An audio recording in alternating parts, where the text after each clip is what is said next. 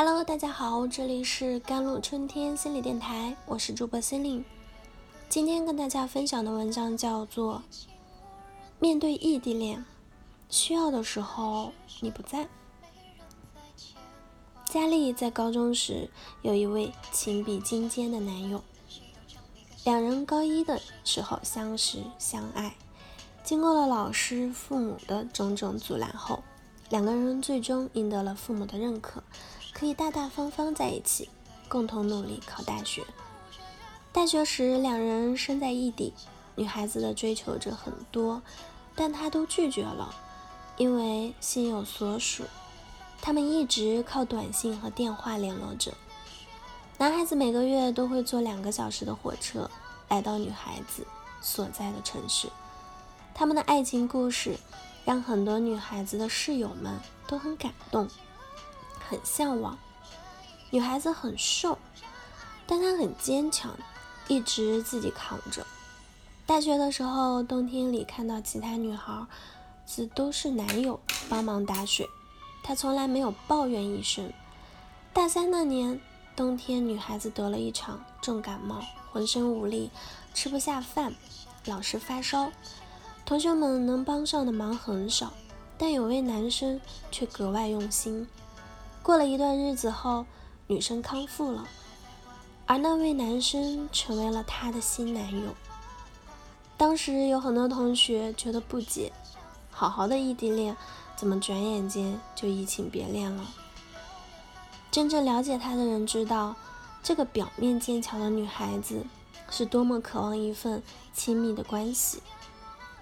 从小，父母只关心她的学习。很少给予他需要的关爱，他非常期待一份亲密长久的关系。高中的时候，男友的陪伴让他感到很幸福，他以为他可以坚强的撑到毕业后两个人在一起。但那次重病，生病的他躺在病床上，身心俱疲，无力又无助。手机上一堆安慰和祝福对于他来说没有意义。你要坚强哦。祝你康复。他已经很坚强了，他需要的只是一个温暖的拥抱，一千句安慰的话语，不如一个真实的拥抱。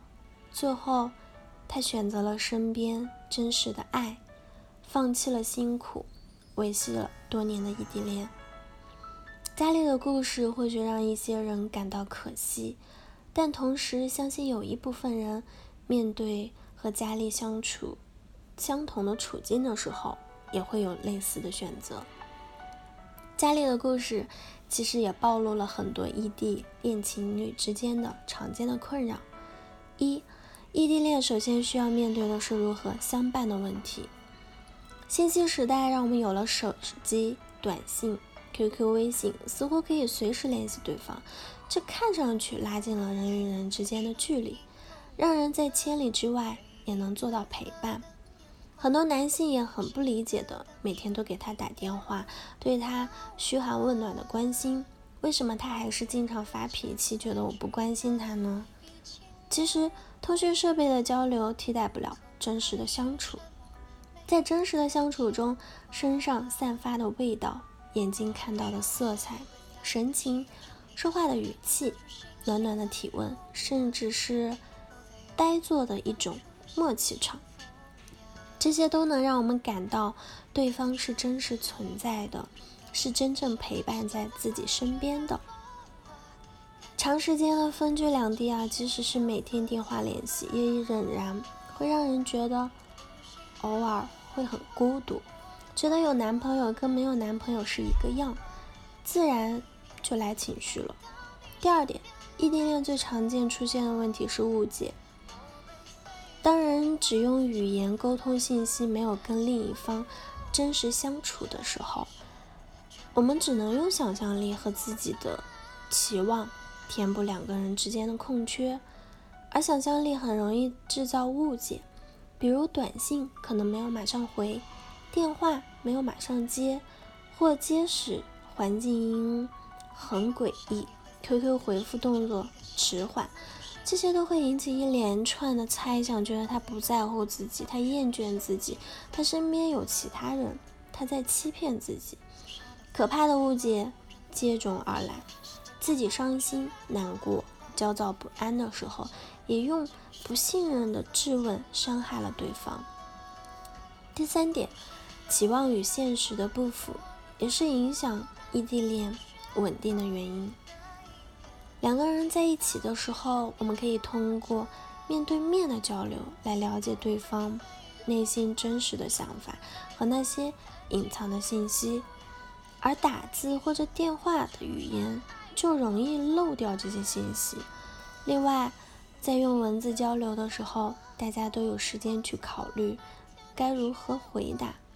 打电话的方式很容易让一个变得健谈，因为我们必须用声音把听筒填满。但这个人可能在现实里非常的不善言辞，视频交流看起来比前两者都要好了，但却容易让你轻信一个人制造的画面。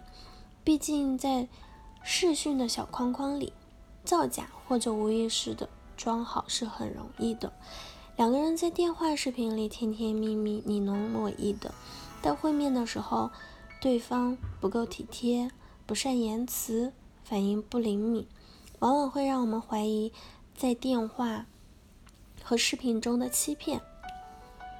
婚姻情感心理咨询给予：这个世界上最有是顽强的爱情，也有很多人愿意守候一份感情，即使两地分居。也真心渴望跟对方相亲相爱，但有时候物理的距离也会带来心理的距离，让彼此相爱的人因为寂寞、误会、矛盾而产生间隔，导致最后的分离。所以，面对异地恋，我们需要认识到它的客观影响，通过更有效的方式，比如调整认知和期待，调整心态，善意积极的理解对方，尽量争取。更多的时间见面等等，减少异地对两个人的感情的影响。好了，以上就是今天的节目内容了。